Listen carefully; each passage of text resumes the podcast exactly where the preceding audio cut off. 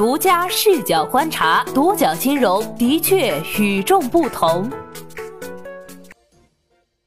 本期我们一起关注的是蚂蚁金服看上问题蛋壳，暴雷频频的长租公寓有救了。自去年以来，因租金贷问题，长租公寓频频暴雷，大量租客忽然间无家可归，行业陷入困境。而在三月一号，蛋壳公寓对外宣布完成五亿美元 C 轮融资，此轮融资由老虎环球基金、蚂蚁金服联合领投，春华资本、CMC 资本、高融资本、愉悦资本等老股东继续跟投。此轮融资结束后，蛋壳公寓的估值已超过二十亿美元。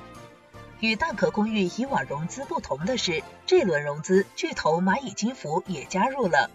蚂蚁金服从二零一七年三月开始就出场租房市场，战略投资蘑菇租房，在金融、支付、流量方面向其倾斜。而后于二零一七年十月开放一百万间公寓入驻支付宝，凭借信用免押将租房市场推向高潮。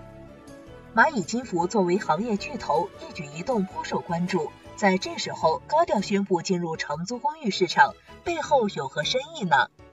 多位业内人士向独角金融透露，长租公寓的盈利点主要是靠利差和导流，盈利难是行业面临的共同痛点。二零一八年下半年开始，随着资本退出，行业风险开始爆发，多家长租公寓出现爆仓倒闭的现象。杭州鼎家御景公寓好租好住。北京浩源恒业、苏州乐站等公寓接连出现资金链断裂，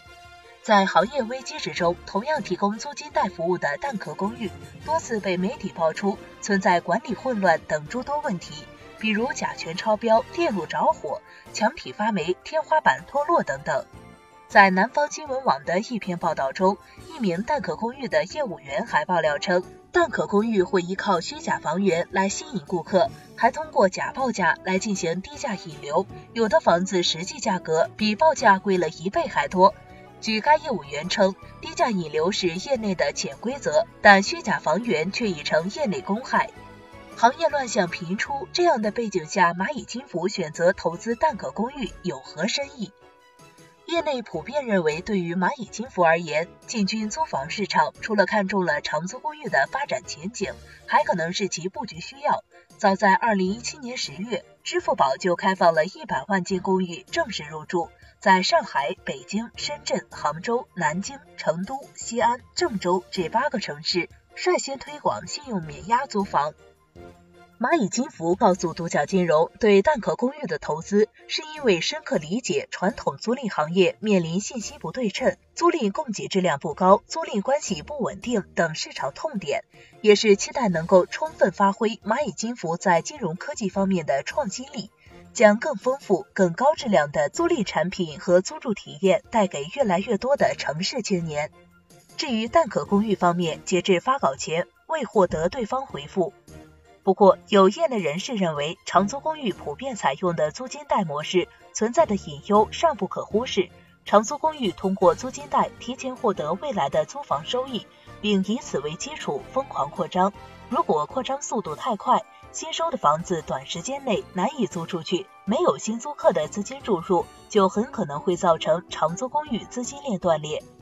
去年八月，胡锦辉炮轰长租公寓，称房租暴涨最主要原因就是以自如、蛋壳为代表的长租公寓运营商争抢房源，以高出市场百分之二十到百分之四十的价格收房，导致租房成本直接上升。之后，胡锦辉又抛出长租公寓爆仓一定比 P2P 暴雷更厉害的言论，引起轩然大波。一时间，因租金贷模式而闻名的长租公寓成为高风险的代名词，唱衰之言众多。但蚂蚁金服领头蛋壳公寓，或许可以为长租公寓的发展注入一剂强心针。易居智库研究中心总监严跃进向独角金融分析。巨头公司的投资会促使更多的长租公寓品牌出现。对于一些品牌公寓项目来说，想要更快更好做大规模是比较困难的，企业面临了很多压力。此外，严跃进提出，实际上现在很多金融企业都希望在租赁金融业务上寻找到发展机会。一方面是金融业务多元化的导向，另一方面也有助于培育一批优质的租赁企业。在支付宝上第三方服务中的租房选项中，可以看到蛋壳公寓已经入住，一同入住的还有蘑菇优选公寓、美丽屋、湾流国际共享社区等品牌。长租公寓与支付宝勾肩搭背，租房市场又要再次掀起一轮热潮了吗？关于长租公寓，你有什么想法吗？在下方留言区聊聊吧。